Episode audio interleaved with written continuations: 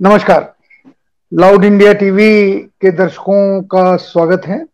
आज हमारे साथ हैं वरिष्ठ पत्रकार, हम लोगों के सहयोगी मित्र सरोज सिंह, जो पटना से हमारे साथ जुड़े हुए हैं।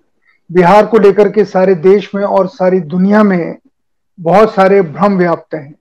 एक तो यही मान लेते हैं कि बिहार का व्यक्ति बहुत समझदार नहीं हुआ, जबकि सारी दुनिया में बिहार के लोगों ने नाम किया है, जितने अच्छे साइंटिस्ट हुए हैं, कवि हुए हैं, साहित्यकार हुए हैं, पर इस समय थोड़ी सी वहाँ पर राजनीतिक धुंधलापन है। सरोज जी से जानने की कोशिश करेंगे। सरोज जी, पहले आप तीन मिनट, चार मिनट एक ओपनिंग स्टेटमेंट दे दीजिए बिहार को लेकर के। राजनीतिक, सामाजिक, कोरोना, सबको मिला करके कि बिहार की आज की स्थिति है क्या? फिर हम बात करते हैं कि वहाँ के राजनेताओं की, राजनीतिज्ञों की, लोगों की संघर्षों की, आपसी लड़ाइयों की, क्या चुनाव में होने जा रहा है उसके बारे में, पहले आप लोगों को बतलाएँ कि बिहार की एक छोटी सी एनालिसिस लोगों को दे दीजिए। देखिए सर, जैसे आपने एकदम सही कहा कि एक धुंधली तस्वीर है बिहार की इस समय। अगर राजनीतिक क्षेत्र की हम बात करें और चुनाव के सिलसिले से इसको जोड़ें तो निश्चित तौर पर एक धुंधली तस्वीर बिहार की अभी है। इसका सबसे बड़ा कारण यह है, एक कोरोना है और दूसरा चुनाव बिहार में कब होंगे, कैसे होंगे होंगे या टल जाएँगे, राष्ट्रपति शासन के टेन्योर में होगा, इसको लेके अभी तरह तरह की कयासबाजी बिहार में लगाई जा रही है। क्योंकि चुनाव आयोग स्पष्ट तौर पे अभी ये बता नहीं पा रहा है कि चुनाव हम नियत समय पर बिहार पे करा लेंगे। इसका असर राजनीतिक दलों पर पड़ रहा है कि वो करें तो तैयारी कैसे करें? और तैयारी करें तो उसकी विधा क्या हो? वर्चुअल में जाए पब्लिक से मिले या कैसे करें कोरोना का जो गाइडलाइन है, उसको लेके हम क्या करें? जैसे सर, सारे, आप भी जानते हैं सर, सब लोग जानते हैं, बिहार के अभी चौदह ज़िले जो है, बाढ़ से प्रभावित है।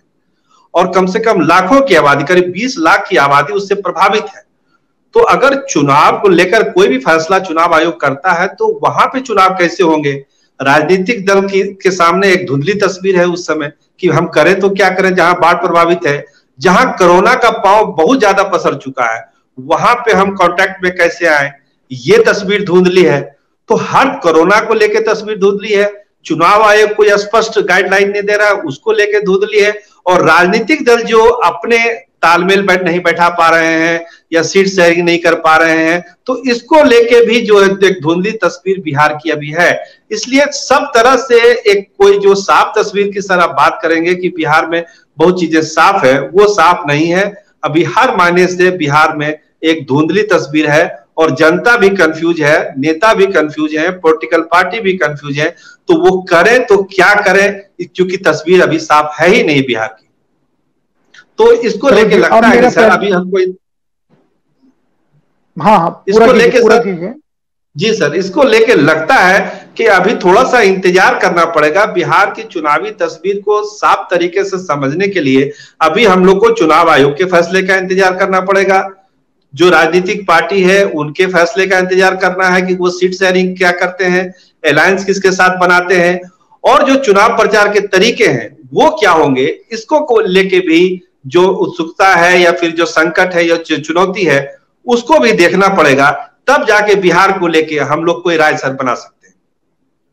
तो हम पहला सवाल आपसे ये जानना चाह रहे हैं, जिसको दुनिया में बहुत सारे लोग पूछ रहे हैं, देश में भी पूछ रहे हैं, पर विश्व में ज़्यादा पूछ रहे हैं।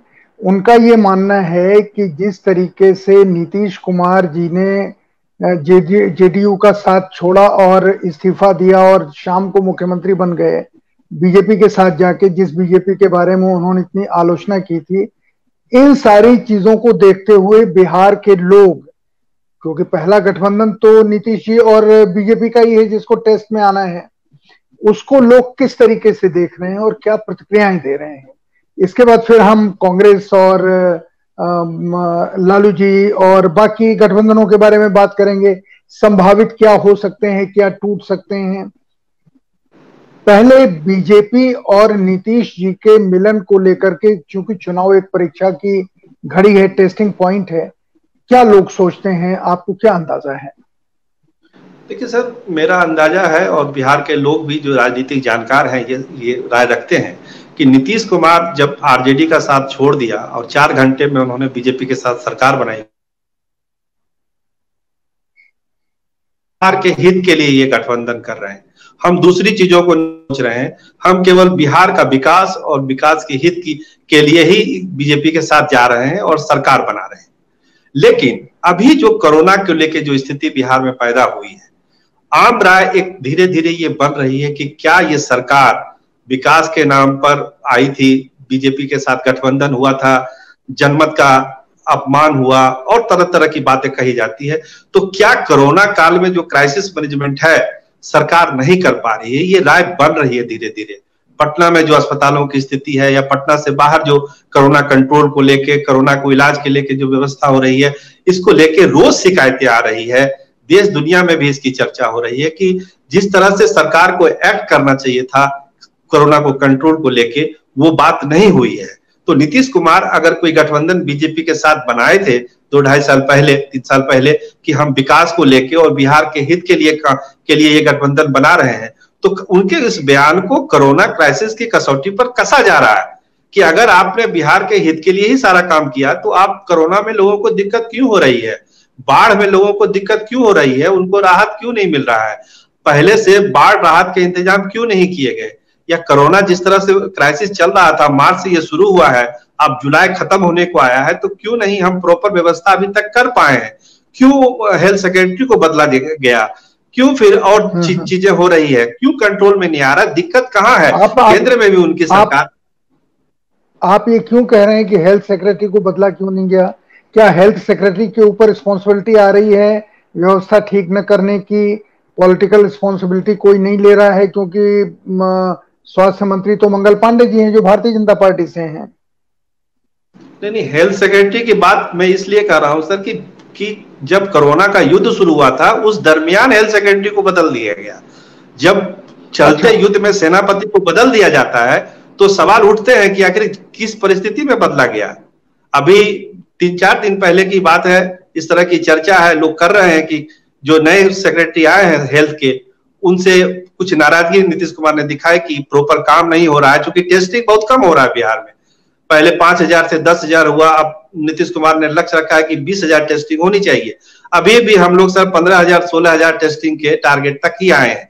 बीस हज़ार में अभी कितना वक्त लगेगा, ये तो पता चलेगा दो चार दिनों में, लेकिन अभी हम लोग बीस हज़ार का लक्ष्य भी नहीं पार पार कर सके हैं। तो ये कहा जा रहा है कि जो कहा गया था कि विकास के नाम पर बिहार के लोगों के हित के लिए हम गठबंधन तोड़ रहे हैं, नया गठबंधन बना रहे हैं तो उस, वो चीज़ें अब ज़मीन पर दिखाई नहीं पड़ रही है। पटना भी डूबा जल जमाव में पिछले साल। सब जानते हैं दुनिया में तस्वीरें बनी। सुशील मोदी को अपने घर से भागना पड़ा राजेंद्र नगर से। किसी तरह जान बचा के वो भागे सब लोग सर जानते हैं बताने की बात नहीं है। तो इस तरह की चीज़ें अब चर्चा में आने लगी जो पहले चर्चा में नहीं थी।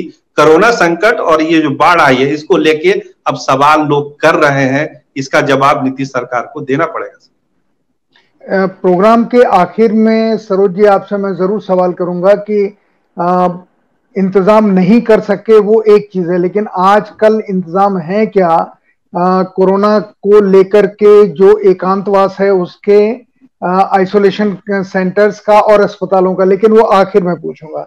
अभी मैं ये जानना चाह रहा हूँ कि संभावित स्थिति क्या है राजनीतिक गठबंधनों की? जब भी चुनाव आयोग घोषणा करेगा, कौन किसके साथ चुनाव लड़ेगा, कौन किसके साथ कितना ईमानदार होगा और कौन किसको हराने और जिताने की कोशिश करेगा। जिसमें आप आरजेडी से शुरू कीजिए, फिर आइए इस बार नीतीश जी और सुशील मोदी के ऊपर, और उसके बाद फिर बाकी जो दूसरा मोर्चा, तीसरा मोर्चा, चौथा मोर्चा, ये सब बन रहे हैं। पार्टियों की अंदर की क्या ताकत है और उनकी क्या विसंगतियाँ हैं, खासकर कांग्रेस की, इन सारी चीज़ों के बारे में। तो पहले तो आरजेडी को लेकर के एनालाइज कीजिए। कि लालू जी के न रहने से आरजेडी को कितना नुकसान होगा, कितना फ़ायदा होगा। और यहाँ खबरें आ रही कि आरजेडी की लीडरशिप को लेकर के, खासकर उनके पुत्र तेजस्वी यादव की लीडरशिप को लेकर के बहुत चर्चाएँ हैं चारों तरफ़ उनमें कितनी सच्चाई है?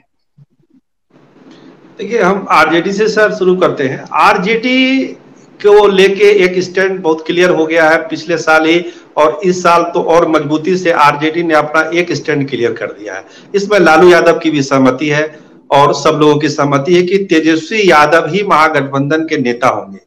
इस पॉइंट पर आरजेडी कोई कंप्रोमाइज नहीं करने जा रहा है।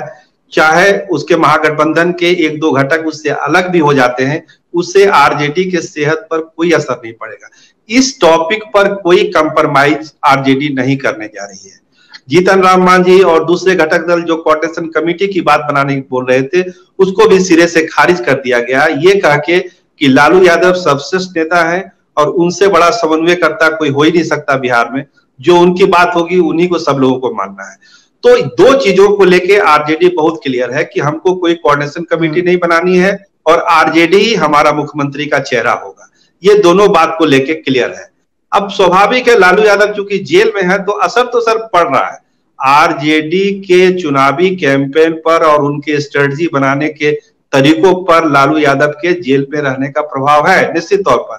लेकिन जगदा अभी अभी अभी एक मिनट अभी अभी आरजेडी के साथ कौन कौन पार्टियाँ गठबंधन में?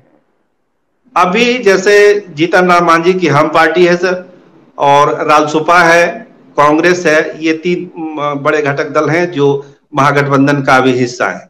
लेकिन उसके बारे में ये कहा जाता है कि आरजेडी के साथ मुकेश सहनी और उपेंद्र कुशवाहा ने यह तय कर लिया है कि तेजस्वी नेता होंगे, उसमें हमको कोई दिक्कत नहीं है। अब जीतन राम मांझी का एक थोड़ा बहुत पेज फंसा हुआ है, लेकिन इन लोगों को उम्मीद है कि कांग्रेस जब वहाँ पंचायत करेगी इस मामले में तो जीतन राम मांझी को मना लिया जाएगा और अल्टीमेटली तेजस्वी यादव ही महागठबंधन के मुख्यमंत्री का चेहरा होंगे। तो आरजेडी करीब करीब क्लियर है। आरजेडी के पास बहुत कंफ्यूजन ये है कि लालू यादव जैसा बड़ा नेता उसके साथ नहीं है। और दूसरी दिक्कत, एक चुनाव आयोग की जो इस स्पष्ट गाइडलाइन नहीं आ रही है और चुनाव का जो तरीका अगर वर्चुअल हो गया तो उसमें आरजेडी को कहीं ना कहीं से कमज़ोर होगी, क्योंकि जो जो चीज़ें, जो विधायक टेक्नोलॉजी होनी चाहिए, वो अभी आरजेडी महागठबंधन का जो सबसे बड़ा घटक दल है, हम पार्टी या फिर उपेंद्र कुशवाहा या फिर कांग्रेस का भी कह ले उस लेवल पर अभी मज़बूत नहीं है जिस लेवल पर बीजेपी और जनता दल यूनाइटेड मज़बूत है। तो वहाँ पे कहीं ना कहीं से महागठबंधन की दलें पीछे छूट रही है। आ, दूसरा गठबंधन नीतीश जी और इनका है बीजेपी का। इनके साथ कोई और तीसरी पार्टी तो नहीं जुड़ रही है? इनके साथ एक और दल है लोजपा रामविलास जी की पार्टी जिसके अभी राष्ट्रीय अध्यक्ष खुद चिराग पासवान है। तो जहाँ तक तालमेल का प्रश्न है तो तालमेल के स्तर पर एनडीए का तालमेल महागठबंधन से आज की तारीख में ज़मीन पर भी और कागजों में बेहतर है। एनडीए में केवल बीजेपी और जेडीयू की ट्यूनिंग तो बहुत अच्छी है, इसमें तो कोई दमत नहीं है, दोनों की ट्यूनिंग अच्छी है। एक लोजपा को लेके बीच बीच में कुछ रार पैदा होता है, चिराग पासवान के अपने कुछ शर्तें हैं जिसको मानने के लिए नीतीश कुमार बाध्य नहीं होते हैं। उनकी सीटें 42 सीटें उनको चाहिए। उनको राज्यपाल कोटे से सीट चाहिए विधान परिषद में। उनको डिप्टी सीएम लेवल का कोई चीज़ चाहिए। एक बार लोजपा की ये मांग है कि जिस तरह से भाजपा एक का एक डिप्टी सीएम होता है तो जो नई सरकार 2020 में अगर सरकार बनती है तो हमारा भी एक डिप्टी सीएम बिहार में होना चाहिए। ये लोजपा की मांग है। तो कुछ इस तरह की मांगों को लेके एनडीए में खटपट है। और बीजेपी में भूपेंद्र यादव कोशिश कर रहे हैं कि इसको सॉर्ट आउट किया जाए, लेकिन एक स्मूथ फंक्शनिंग में अभी ना एनडीए है, ना महागठबंधन है, जहाँ तक कि अलायंस की बात। चिराग पासवान का ये बयान पिछला हमने पढ़ा था कि हम बिहार की सारी सीटों पर चुनाव लड़ेंगे। तो वो एक दबाव की राजनीति थी। कुल मिला के उस मांग कितनी सीटें रहेंगे और कितनी जीत पाएँगे। देखिए, दबाव की राजनीति, लोग कहते हैं कि दबाव की राजनीति चिराग पासवान कर रहे हैं। बयालीस सीटें उन्होंने ऑफिशियल तौर पर फोर्टी सीट, टू सीटों की मांग की है। पिछले बार के चुनाव में भी बयालीस सीटों पर लोजपा लड़ी थी, इसलिए चिराग पासवान ने इस बार भी बयालीस सीटें ही मांगी है। राजनीतिक जानकार बोलने लगे कि भाई, तेजस्वी यादव ने, चिराग ने लगता है कि जल्दबाजी कर दी। लोग बढ़ा के सीटें मांगते हैं, लेकिन चिराग ने बयालीस पे लड़ा था और बयालीस ही मांगा। लेकिन अब बयालीस पर भी आफत आ रही है। तो जो लोजपा के थिंक टैंक है, वो सोच रहे हैं कि अगर हमको बयालीस सीट भी नहीं मिलती है तो फिर हम पार्टी को कैसे आगे बढ़ाएँगे? हमने एक सदस्यता अभियान बड़े स्तर पर बिहार में चलाया है, लाखों लाख उससे लोग जुड़े हैं। तो क्या एक विकल्प हो सकता है कि हम अकेले चुनाव में लड़ जाए? आप ध्यान होगा, सर आपको भी और दूसरे लोगों को भी कि लोजपा अकेले भी बिहार बिहार चुनाव लड़ चुकी है और जब वो अकेले लड़ी थी तो 29 सीटें जीत के आई थी। लोजपा के 29 विधायक चुन के आए थे, जब वो अकेले लड़ी थी तो। तो अकेले चुनाव लड़ना लोजपा के लिए कोई नया प्रयोग नहीं होगा। लेकिन जो बात हो रही है रामविलास जी का ये दबाव है, राय है, परामर्श है, इसको जो नाम दे दिया जाए कि अभी मिलजुल के एनडीए के साथ रहना में ही भलाई है और एनडीए के साथ मिलजुल के एक सम्मानजनक समझौता किया जाए और चुनाव में जाया जाए।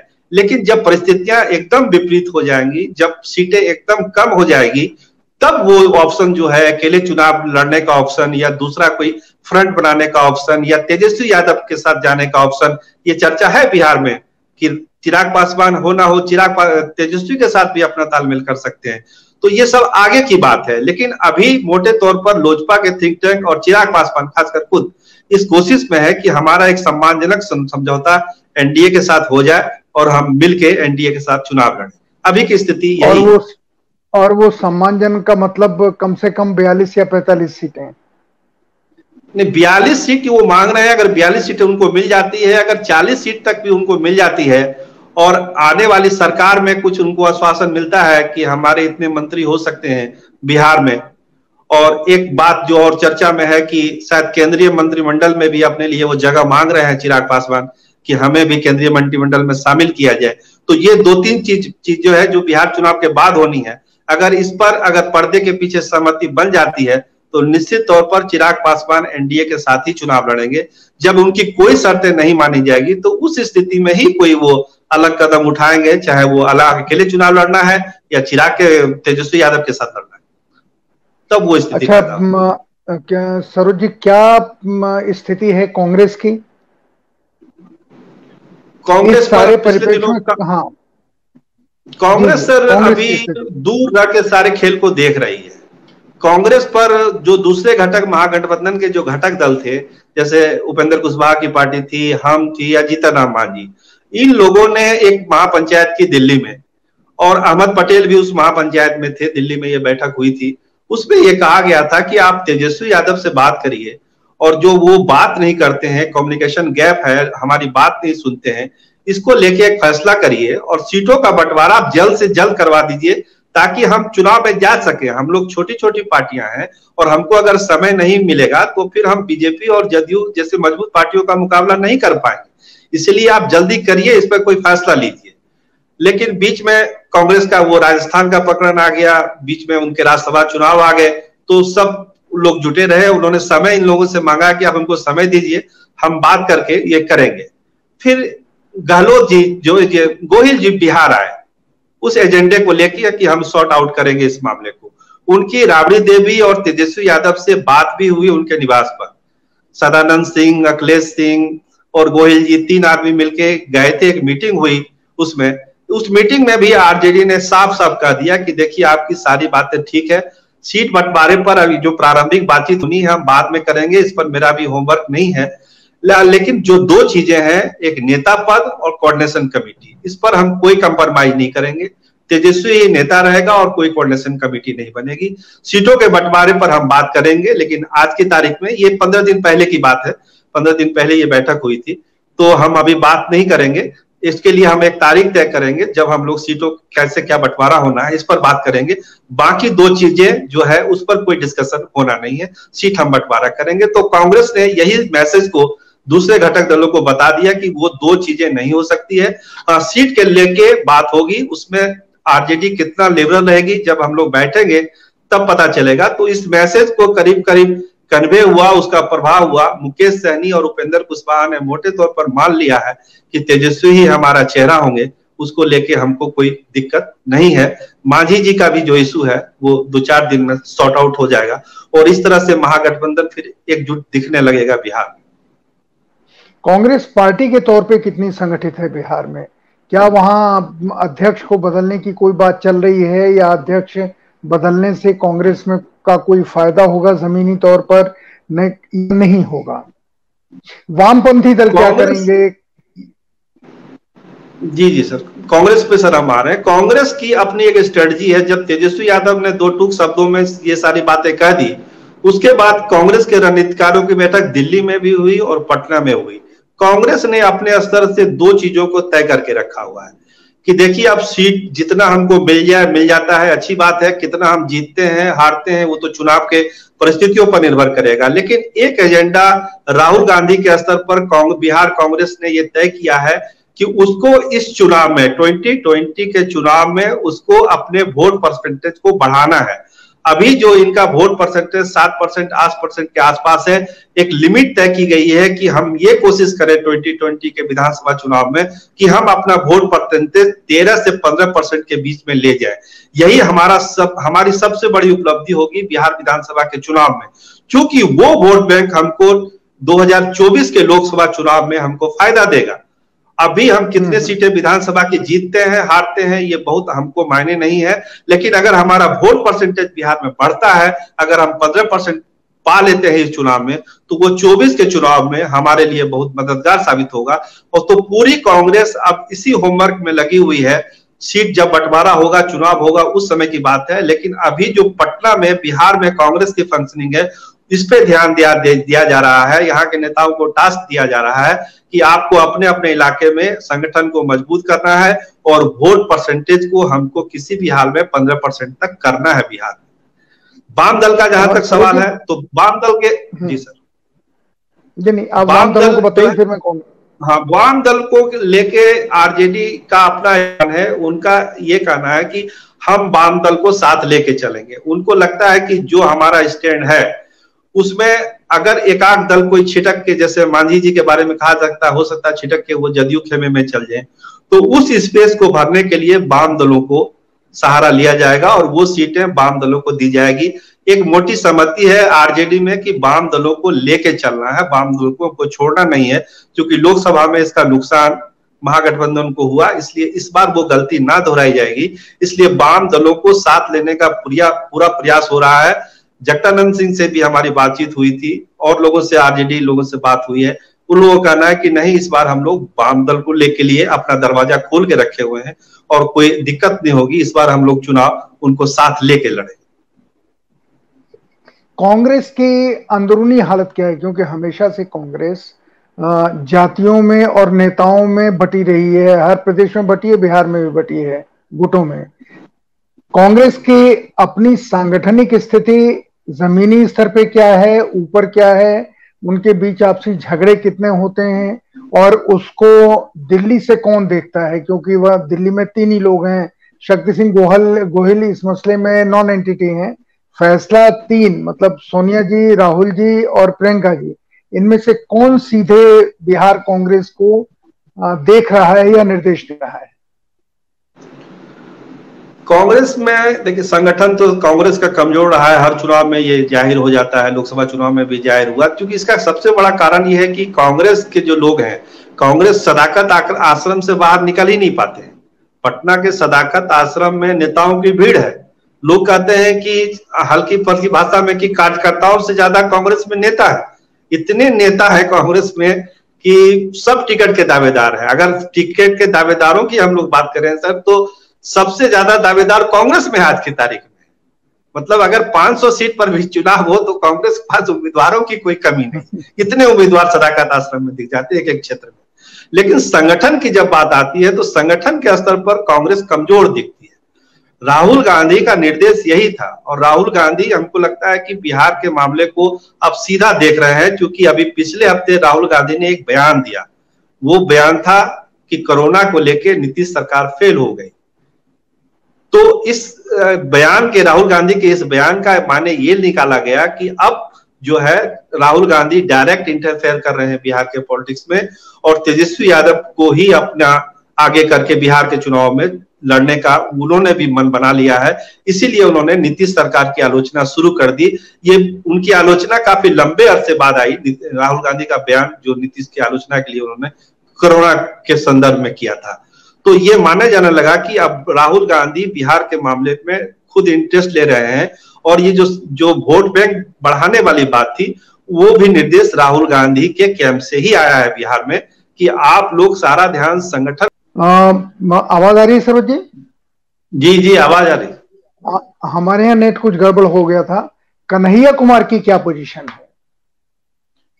कन्हैया कुमार के गुमशुदगी की पोस्टर सर पूरे बेगूसराय में लग रहे हैं सब जगह लग रहे अच्छा? हैं जब से जी जी जब से कोरोना का संकट आया है मार्च के बाद मतलब मार्च क्या कहिए जब से वो लोकसभा चुनाव हारे हैं उसके बाद से बिहार की धरती पर हमको नहीं लगता है कि उन्होंने अपनी कदम रखा है।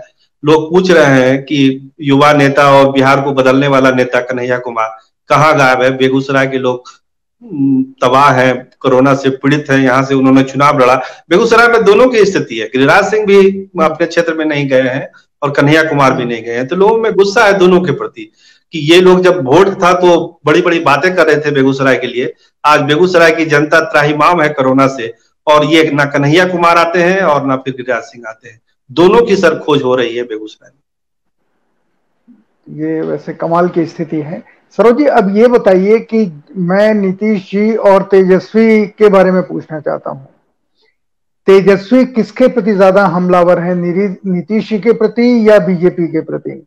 और नीतीश जी को कैसा लग रहा है इस चुनाव में? अभी आपने कहा कि अपोजिशन ने एक ही चेहरा तय किया है मुख्यमंत्री पद के लिए और वो है तेजस्वी, जो उन्हीं के मंत्रिमंडल में उप मुख्यमंत्री थे। तो इन आप लोगों को, पत्रकारों के बीच में या खासकर आपको, चूँकि आप सब लोग जाते हैं तो जो खबरें सामने आती हैं, उसके पीछे की भी खबरें होती हैं। वो खबरें क्या कह रही हैं कि नीतीश का रुख तेजस्वी तेजस्वी के प्रति ज़्यादा हमलावर है या पूरे विपक्ष के ऊपर, जिसमें बाकी नेता भी आते हैं? बिहार में किस तरीके की चर्चाएँ चल रही हैं और किस तरीके की खबरें सामने आ रही हैं? देखिए पिछले चार पाँच महीनों से जब से कोरोना पीरियड में तेजस्वी यादव लौटे हैं बिहार, अपने आप को एक्टिव किए हुए हैं। लेकिन उसमें अगर सौ में अगर पंचानवे बयान आता है तेजस्वी यादव का तो वो नीतीश कुमार के खिलाफ ही आता है, नीतीश सरकार के खिलाफ आता है। बीजेपी पर स्पेसिफिक हमला बहुत कम मुद्दों को लेके होता है तेजस्वी यादव का। राबड़ी देवी करती हैं भाजपा पर हमला, लेकिन तेजस्वी यादव का टारगेटेड जो बयान होता है, वो नीतीश सरकार के लिए ही होता है, नीतीश कुमार के लिए होता है। वो करीब करीब रोज एक ट्वीट करते हैं। एक दिन गिनाते हैं कि 130 दिन से वो घर में कैद है 131 दिन से बंद है 132 दिन से घर में कैद है, बाहर नहीं निकलते हैं। या इस तरह के और तरह के बयान, कोरोना को लेके, बाढ़ को लेके, कि बाढ़ में आप क्यों नहीं हवाई सर्वेक्षण करते हैं नीतीश जी? आपको जाना चाहिए बाढ़ में, आप क्यों शीशे के घर में बंद है? या और एजुकेशन को लेके और तमक तरह की, जो जो इशू है बिहार के, उसको लेके, ये हमला तेजस्वी यादव का नीतीश कुमार टारगेटेड होता है। उसमें न जनता दल यूनाइटेड आता है, न बीजेपी आती है, न सरकार आती है, वो एकदम पॉइंटेड हमला तेजस्वी यादव करते हैं नीतीश कुमार। और लेकिन नीतीश कुमार कोई इस तरह का हमला जो है पर्टिकुलर नहीं करते हैं। उनकी आदत नहीं, उनका स्टाइल ऑफ़ फंक्शनिंग पॉलिटिक्स का अलग है। वो इस तरह के बयानबाजी नहीं करते हैं। लेकिन विपक्ष के हैसियत से तेजस्वी यादव का हमला टारगेटेड नीतीश कुमार के लिए ही होता है। बीजेपी उनके निशाने पर नहीं है। उनके निशाने पर नीतीश कुमार होता है। जहाँ तक सर, सवाल है कि क्या तेजस्वी यादव बीजेपी को वाक ओवर दे रहे हैं? उन पर डायरेक्ट हमला क्यों नहीं करते? ये सवाल उठता है राजनीतिक गलियारों में भी चर्चा होती है कि आखिर क्यों नहीं? सी हाँ। सरकार में जब भाजपा भी है और डिप्टी सीएम सुशील मोदी है तो उनका हमला केवल नीतीश कुमार के पर ही क्यों है? तो इस पर चर्चाएँ होती है पोस्ट इलेक्शन सिनेरियो क्या होगा बिहार में कोई नहीं जानता है। तो एक पोस्ट इलेक्शन सिनेरियो की भी चर्चा होती है कि दुष्यंत चौटाला और जब मिल गए भाजपा के साथ हरियाणा में सरकार बन गई तो क्या ऐसी परिस्थिति हो सकती है बिहार में? क्या भाजपा और आरजेडी की भी सरकार पोस्ट इलेक्शन बन सकती है? ये चर्चा है, बहुत प्रारंभिक स्टेज की चर्चा है, कैसे रिज़ल्ट आएगा, ये सब चीज़ें निर्भर करेगी। लेकिन ये चर्चा हो रही है बिहार में कि क्या तेजस्वी का टारगेटेड बयान कहीं वो विंडो खोल के रखा हुआ है बीजेपी के लिए? या बीजेपी ने भी कोई विंडो खोल के रखा हुआ है आरजेडी के लिए? तो इस तरह की चीज़ें हैं। लेकिन अभी फ्रंट पर सामने आमने नीतीश कुमार और तेजस्वी यादव ही हैं। तेजस्वी यादव कोई ऐसा दिन नहीं है जब वो कोई ना कोई हमला नहीं करते हैं। आज भी उन्होंने एक हमला किया है कि बाढ़ को लेके, कि बाढ़ में आपके इंतज़ाम फेल हुए हैं, बाढ़ राहत नहीं मिल रही है।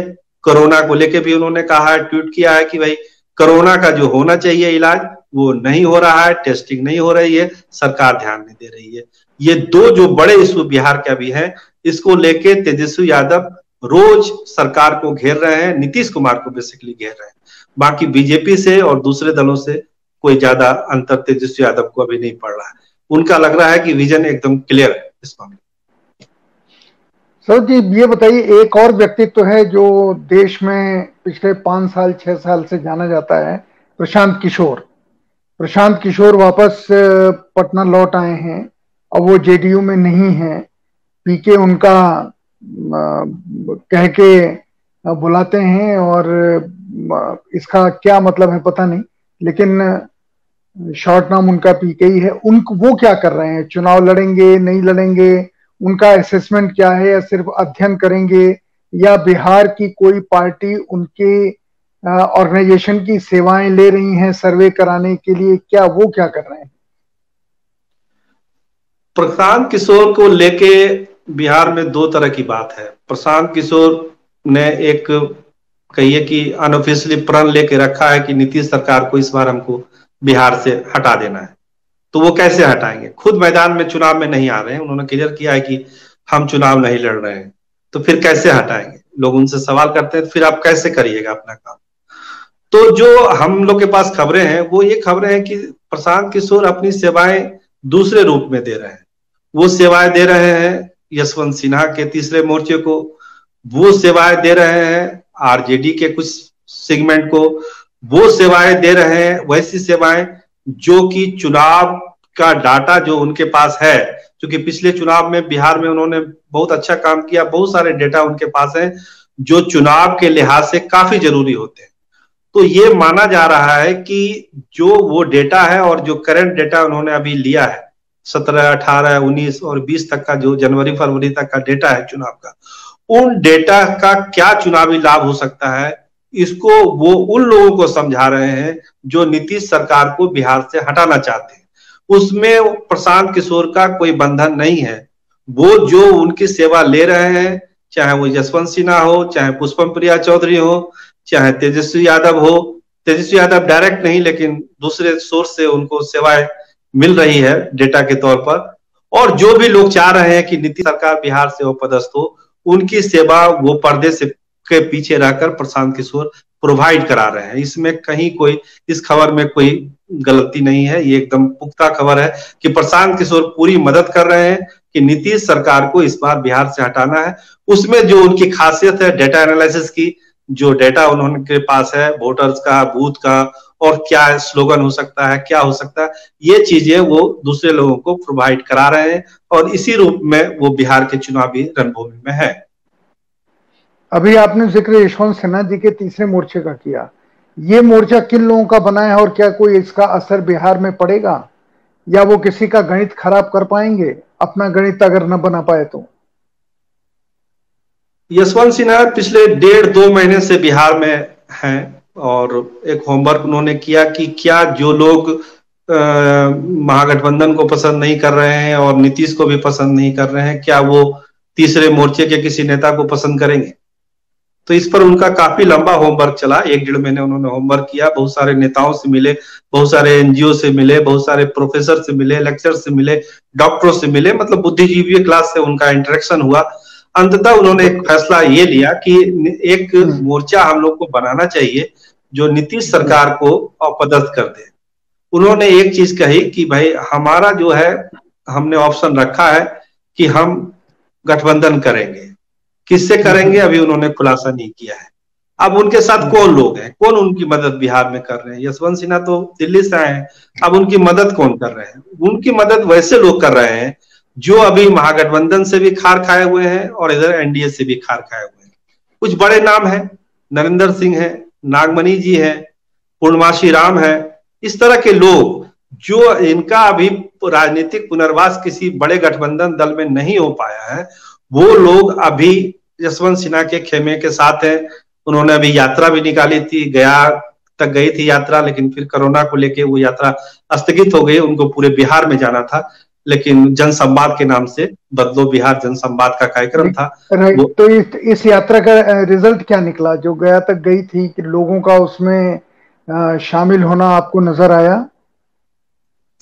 उसकी एनालिसिस क्या है? उसकी पॉलिटिकल एनालिसिस यही है कि उसमें जन भागीदारी की अभी बात नहीं थी। आम लोग को उससे नहीं जोड़ा गया था। जो लोग कनेक्ट थे जो गया के जो लीडर है उनके जो लोग थे, वो लोग एक आए, एक हॉल, सेमिनार हॉल में एक बैठक होती थी। उनका दो कार्यक्रम था, एक प्रेस कॉन्फ्रेंस होता थी और एक जनसंवाद होता था मतलब सौ पचास लोगों के बीच एक जनसंवाद होता था। मास लोगों के बीच ये यात्रा नहीं गई और यशवंत सिन्हा जी मास लोगों के बीच नहीं गए। इसलिए ये कहना कि ये यात्रा फ्लॉप हो गई या बहुत ज़्यादा प्रभावी हुई, ये आकलन करना जल्दबाजी अभी होगी, क्योंकि अभी कोरोना के कारण वो जा नहीं पाए। लेकिन ऐसे ऐसे नेताओं का एक जमघट यशवंत सिन्हा बिहार में लगाने की कोशिश कर रहे हैं, जो कहीं ना कहीं से अपने अपने इलाके में अपनी पकड़ मज़बूत रखते हैं। ऐसा नहीं कि पूरे बिहार के इलाके में, जैसे नागमनी है, उनका अपने इलाके में नरेंद्र जी है तो उनका अपना इलाके में पूर्णवासी राम है, देवेंद्र यादव है, इस तरह के लोग जो है, रेणु कुशवाहा है, पूर्व सांसद अरुण कुमार है, ऐसे ऐसे लोग उनके साथ जुड़े हैं, जो अपने अपने क्षेत्र में कुछ प्रभाव रखते हैं। तो ये सम्मिलित ताकत कितनी बड़ी ताकत बनेगी बिहार में? ये तो जब ओपन होगा, चुनाव डिक्लेयर होगा और लोग जाएँगे जनता के बीच में, तब पता चलेगा कि ये क्या करेंगे। ये बड़ी ताकत बनेगी या बिखर के फिर अलग अलग खेमे में ये सब लोग चले जाएँगे? ये अभी तय होना बाकी है। लेकिन यशवंत सिन्हा एक प्रयास कर रहे हैं कि हम एक ताकत बिहार में बने। अब कितना सक्सेस होंगे, आने वाला समय ये तय करेगा। आपने रिपोर्ट किया था शुरू में एक नाम और बिहार में धूमकेतु की तरह उछला प्रिया चौधरी शायद ना? पुष्पम प्रिया चौधरी पुलस पार्टी पुष्पम प्रिया चौधरी हाँ। ये लंदन से आई थी और इन्होंने जितना पैसा खर्च किया था खासकर अखबारों के विज्ञापन के ज़रिए उन्होंने सारे देश में एक हलचल मचा दी थी। उनकी क्या स्थिति है इस चुनाव में? या कोरोना को लेकर के उनकी या उनको जिन लोगों ने लंदन में बैठ के प्रमोट किया है, उनकी। पुष्पम प्रिया चौधरी ने अपना जो एक उसकी जो टेक्नोलॉजी है, चुनाव लड़ने की जो उसका जो मेथड है, कोरोना से वो प्रभावित नहीं हुआ, क्योंकि वो हाईटेक चुनाव लड़ रही है वर्चुअल ही चुनाव लड़ रही है ऑनलाइन मेंबरशिप है स्लोगन है, तमाम चीज़ें, जो उनका काम चल रहा था, वो चल रहा है। बीच के दौर में उन्होंने पूरे बिहार घूमने का काम किया। वो बिहार के करीब करीब हर ज़िले में गई। और हर ज़िले की जो समस्याएँ थी, जहाँ चीनी मिल बंद हो गए, जहाँ पान उत्पादक क्राइसिस में थे, कहीं पे खेती की समस्या थी, कहीं खनन नहीं हो रहा है, कहीं मछली पालन का दिक्कत था। मतलब बिहार के हर ज़िले में जो एसेट है, वो एसेट अभी किस हाल में है और उसको लेके उसका क्या प्लान है, इसको लेके एक अध्ययन पुष्पम प्रिया चौधरी ने इस दरमियान किया। कोरोना के कारण वो वो दौरा उनका अभी स्थगित है, लेकिन मोटे तौर पर वो करीब करीब बिहार के हर ज़िले में चली गई और हर ज़िले में जाके उन्होंने एक फीडबैक लिया। उनका ऑनलाइन मेंबरशिप लोगों से मिलना, बात करना इंटरेक्शन वो तो अलग चल ही रहा है उनका, लेकिन एक नई बात हुई कि उसने हर ज़िले में जाके एक जमीनी रिपोर्ट ली। उसका कहना है, पुष्पम चिड़िया चौधरी का, मैं सुनी सुनाई बातों पर भरोसा नहीं कर सकती थी, इसलिए मैं खुद हर ज़िले में गई और हर ज़िले में क्या स्थिति है? राजनीतिक दलों की, वहाँ क्या एसेट है, क्या हो सकता है, क्या संभावना है? इनका पूरा अध्ययन हमने किया है। और जब हम हम लोग अपना विजन डॉक्यूमेंट लाएँगे तो उसको लेके हम उसको बताएँगे बिहार की जनता को कि हम पाँच साल में क्या कर सकते हैं। उनका कहना है कि देखिए, पाँच साल बिहार में एक बड़ा वक्त होता है। और बिहार में तीस साल से लॉकडाउन है। कोरोना का लॉकडाउन का आपकी बात मत करिए। वो तीस साल बोलती है तो पंद्रह साल लालू यादव का और पंद्रह साल नीतीश कुमार का। पुष्पम कहती है कि तीस साल का बिहार में लॉकडाउन है सरोज जी और इस लॉकडाउन को हमको खत्म करना है। तीस तीस साल के लॉकडाउन में बिहार बर्बाद हो चुका है। तो कैसे वो करेगी, ये, उसका तो टेस्ट जब ज़मीन पर उनकी ताकत देखी जाएगी, तब पता चलेगा कि ज़मीन पर उतनी कितनी ताकत है। लेकिन वो जो तैयारी होती है वार रूम में। वो तैयारी में अभी बिहार के सभी जिलों से सभी पार्टियों से वो आगे चल रही है।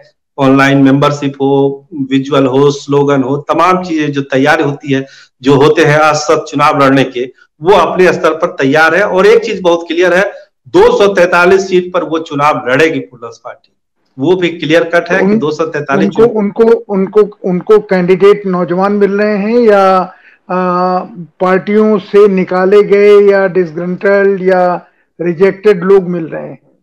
उम्मीदवार कैसे क्लियर कर उसमें ये एकदम क्लियर है कि जो पुलस पार्टी में कम से कम सेवेंटी परसेंट नए चेहरे ही बिहार में उतारेंगे। वो जीतेंगे हारेंगे वो अलग चीज़ है। लेकिन सेवेंटी परसेंट जो मैनेजमेंट के लड़के हैं जो बाहर से आके बिहार में अपना काम कर रहे हैं नए लड़के हैं जो राजनीति में आना चाहते हैं एकदम नया चेहरा। जो राजनीति में कभी रहा ही नहीं हो। लेकिन बिहार को बदलना चाहता है, बिहार की राजनीति को बदलना चाहता है, जो प्रशांत किशोर जो काम करते हैं, युवाओं को आगे, युवाओं को पॉलिटिक्स में जोड़ते हैं। तो पुष्पम प्रिया, वो सारा डेटा जो प्रशांत किशोर, पुष्पम प्रिया को भी प्रोवाइड कराते हैं कि कौन लोग हैं ज़िले में जो इस तरह का काम कर रहे हैं, जो आपको मदद कर सकते हैं ऐसे यूथ रिजेक्टेड लोग, पुराने लोग जिसको टिकट नहीं मिलेगा, उसके लिए पुलर्स में बहुत ज़्यादा जगह नहीं होगी। दो चार बात को छोड़ दिया जाएगा तो वैसा कोई जगह मिलेगी नहीं। एकदम नए चेहरे के साथ ही पुष्पम जो है, चुनाव मैदान में उतर रही है और 2020 का चुनाव और बेसिकली 2024 का लोकसभा चुनाव, हमको जैसा लगता है उनसे बातचीत करने के बाद कि 2024 का जो लोकसभा चुनाव है, ये उसके मेन एजेंडे में है। बीस का चुनाव तो वो लड़ेगी दो सौ तैंतालीस सीटों पर। रिज़ल्ट जो आए, लेकिन 2024 का जो लोकसभा चुनाव है उसको लेके भी उसकी पूरी तैयारी है और जो तीन चार साल का अनुभव होगा पुष्पम प्रिया चौधरी का उसका पूरा उपयोग वो 2024 के लोकसभा चुनाव में करेगी। इसलिए उसको बहुत कमज़ोर खिलाड़ी नहीं माना जाए मैं यही पूछ रहा हूँ कि इनके पीछे ताकत क्या है? जैसे बाकी लोगों के पीछे क्या ताकत है वो आप जानते हैं। आप चाहे कमज़ोर से कमज़ोर अरुण कुमार जी हों या उपेंद्र कुशवाहा हों तेजस्वी हो, नीतीश हो, इनके पीछे क्या ताकत है, ये आप लोग जानते हैं। रिया चौधरी के पीछे कौन सी ताकत ये किनकी ये स्वयं आगे आई या इनको किसी ग्रुप ने जो बिहार को पसंद करता है, उसने प्रायोजित किया? या फिर ये मान के कि 2024 का चुनाव सारे देश में कुछ अलग तरह का हो सकता है जीतने या हारने के लिए कुछ लोगों की ज़रूरत है, उस लिहाज से इनको सामने लाया गया या ये अपने आप आई देखिए, पुष्पम प्रिया चौधरी के जो लाने वाले लोग हैं, उसमें ज़्यादा ब्यूरोक्रेट्स हैं। कुछ ब्यूरोक्रेट्स अभी पर्दे के पीछे हैं, कुछ सामने हैं। जैसे अनुपम सुमन, जो पटना के कमिश्नर हुआ करते थे। वो खुल के उनके पार्टी के जनरल सेक्रेटरी हैं, वो तो हैं ही उनके साथ। तो एक सोच ये थी उन ब्यूरोक्रेट्स की कि जब हम पहले क्या होता था बिहार में कि जो अपराधी थे वो नेताओं के लिए काम करते थे। अब अपराधियों ने बाद में सोचा कि जब हम उनको जिता सकते हैं तो खुद क्यों नहीं जीत जाएँगे? तो फिर हम्म। बिहार में अपराधीकरण हो गया राजनीति का। आपने तो सर किताब उताब भी उस पर लिखी हुई है। तो वो अपराधीकरण हो गया। अब ये ब्यूरोक्रेट अब ये सोच रहे हैं कि अगर हम किसी नेता को जीता हरा सकते हैं, अपनी ताकत से, प्रशासनिक ताकत से तो हम क्यों नहीं खुद चुनाव में आके, खुद क्यों नहीं हम जीत जाए?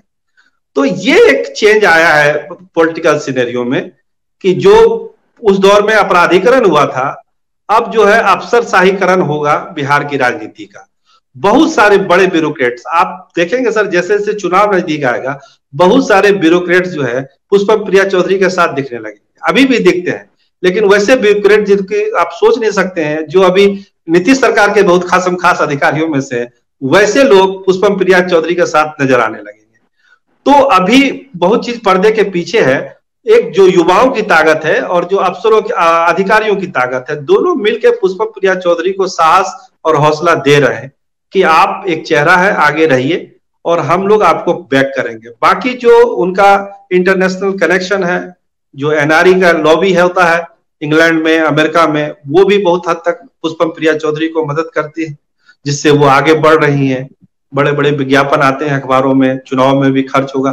तो वो सारा चीज़ कहीं ना कहीं से उन देशों से भी होता है, और बिहार के ब्यूरोक्रेट और युवा लोग भी उसमें योगदान कर रहे हैं।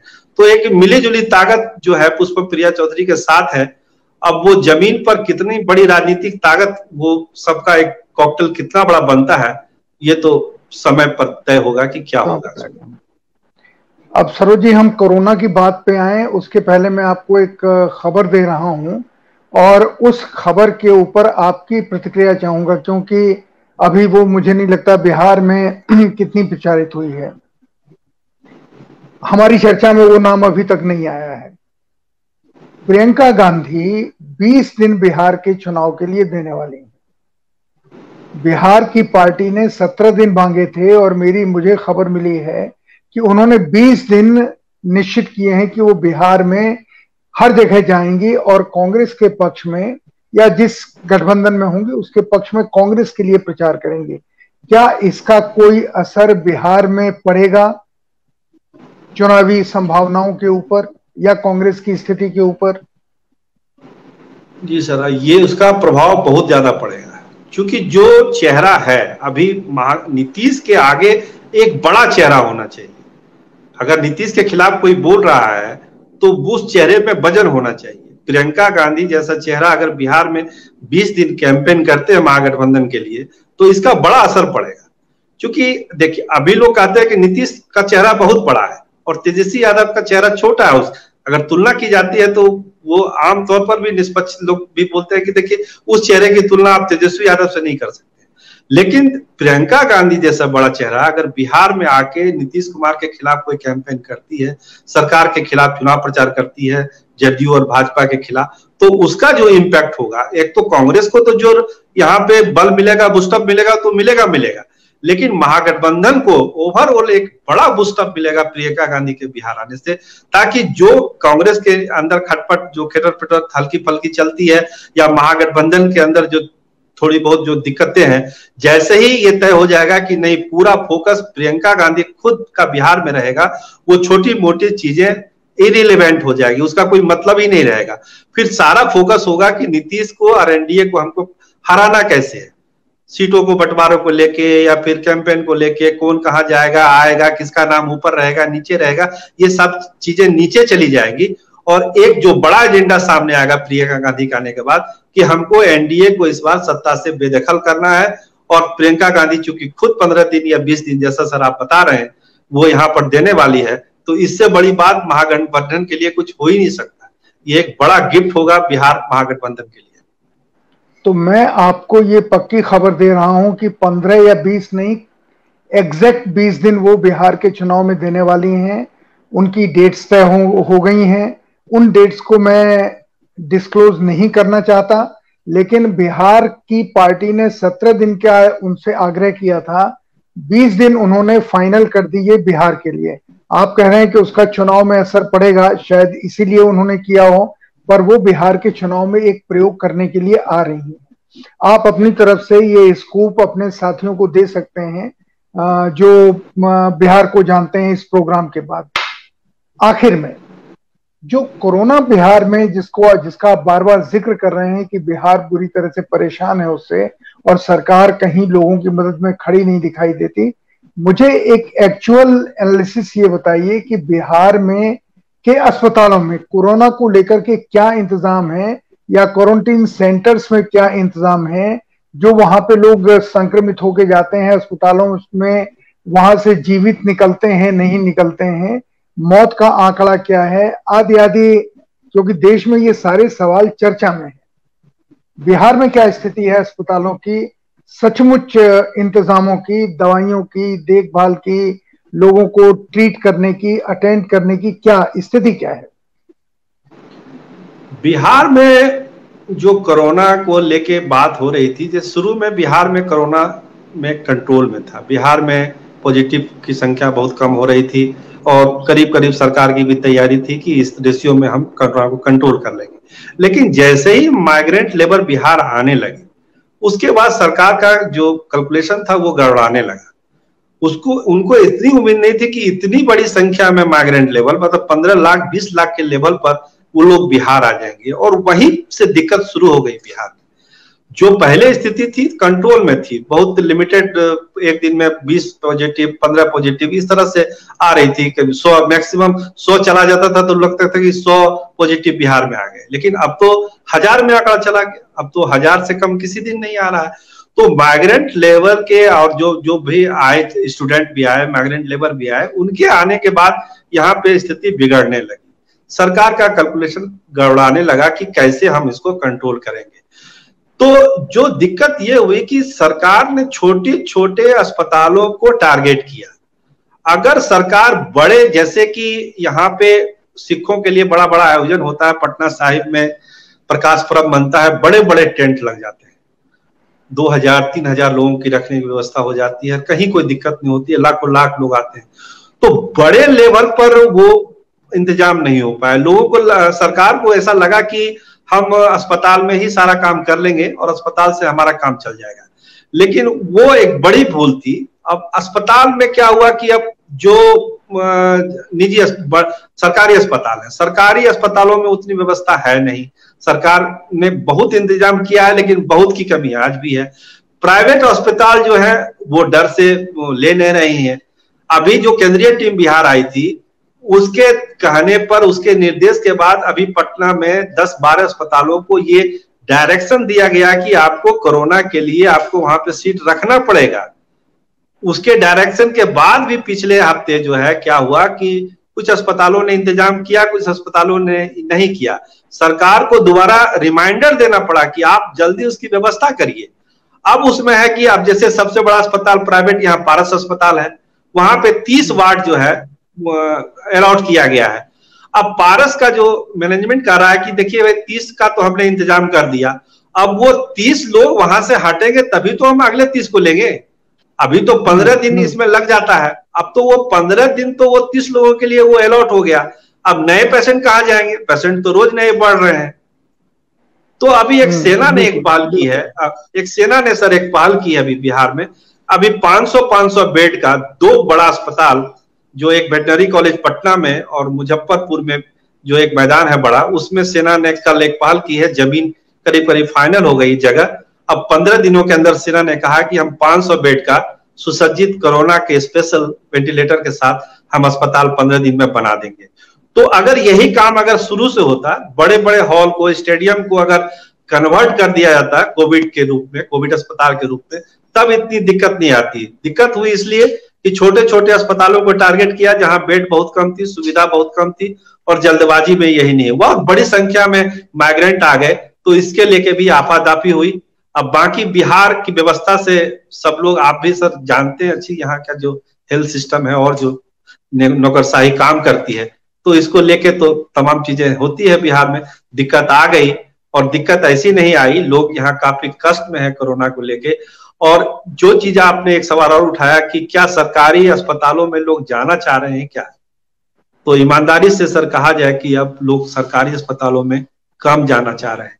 वो अगर उनको लगता है कि उनको कोरोना के लक्षण है तो वो होम क्वारंटाइन होना ज़्यादा पसंद कर रहे हैं कि कम से कम घर पे हम प्रॉपर खाना पीना और हमारा इलाज तो हो पाएगा। हम टेलीमेडिसिन से काम चला लेंगे, डॉक्टरों से पूछ लेंगे कि हमको कौन सी दवा लेनी है, ऑक्सीजन कम लेनी है, क्या कैसे करना है। पटना में बहुत सारे ऐसे ग्रुप हैं जो घर घर ऑक्सीजन पहुँचा रहे हैं बहुत सारे एनजीओ ऐसा अच्छा, अच्छा काम कर रहे हैं। जी बहुत ऐसा एनजीओ है जिनको आप अगर कॉल करें कि हमको ऑक्सीजन की ज़रूरत है तो वो सिलेंडर आपके घर तक वो लोग पहुँचा रहे हैं। तो इससे होम क्वारंटाइन जो का सिलसिला है वो बढ़ा है। लोग अस्पताल जाने की तुलना में अब होम क्वारंटाइन होना ज़्यादा पसंद कर रहे हैं। टेस्ट कराने के लिए भी लोग बहुत इमरजेंसी में जा रहे हैं जिनको लग रहा है कि हमको लक्षण है सर्दी खांसी बुखार या उन चीज़ें हैं तो वो खुद होम क्वारंटाइन हो जा रहे हैं। उनको लग रहा है कि हम पंद्रह दिन होम क्वारंटाइन रखे, वो जो कोरोना का जो गाइडलाइन है, उसको फॉलो कर लेते हैं। फिर हम खुद ठीक हो जाएँगे टेस्ट क्या कराना है। तो ये सब चीज़ें लोगों के मन में है, लेकिन सरकार, सेना की जो कल पहल हुई है 500 500 बेड बनाने वाली, उससे काफ़ी प्रभाव पड़ेगा। और सरकार के लेवल पर भी अब ये सोच बनी है कि अब हम बड़े बड़े स्टेडियम जो हर ज़िले में है, उसमें हम एक कोविड सेंटर जितना जल्दी हो बनाएँ और ज़्यादा से ज़्यादा लोगों को वहाँ पर रखे। केवल अस्पतालों के भरोसे चाहे प्राइवेट हो या सरकारी, उससे काम चलने वाला नहीं है, क्योंकि कोविड की संख्या लगातार बिहार में बढ़ रही है। अभी तो लगता है कि नवंबर से फरवरी तक एक दूसरा ब्लास्ट होगा। अब आपको मालूम है ना कि हम 14 लाख क्रॉस करके 15 लाख पे पहुँच रहे हैं और ब्राज़ील को क्रॉस करने जा रहा है हिंदुस्तान। तो उसमें बिहार जैसे प्रदेशों का की भूमिका बहुत महत्वपूर्ण होगी, पर सरोज जी, ये अफसोस की बात है कि बिहार की ब्यूरोक्रेसी या बिहार के जो जिम्मेदार लोग हैं कोरोना को देखने के, वो लोग ये सारा अंदाज़ा नहीं कर पाए, जबकि दूसरे प्रदेशों ने इसको अंदाज़ा किया और स्टेडियम्स को या बड़े बड़े हॉलों को, इन सबको उन्होंने बदला अस्पतालों में।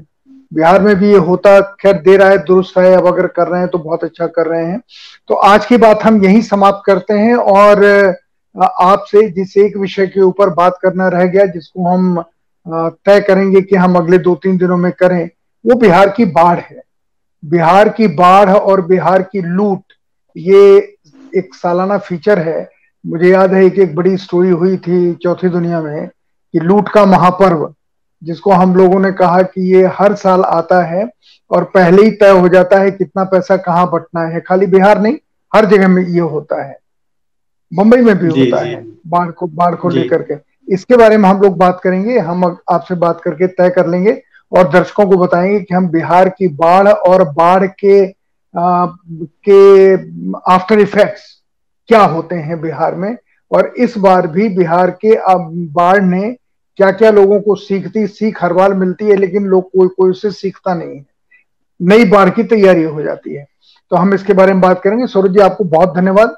कि आपने बिहार का ओवरऑल जिस तरह का जिस तरह की पिक्चर तस्वीर सामने रखी है सारी दुनिया के लोगों को बिहार के बारे में बहुत जानकारी मिली जिन जानकारियों को टेलीविज़न चैनल लोगों के पास तक नहीं पहुंचाते हैं।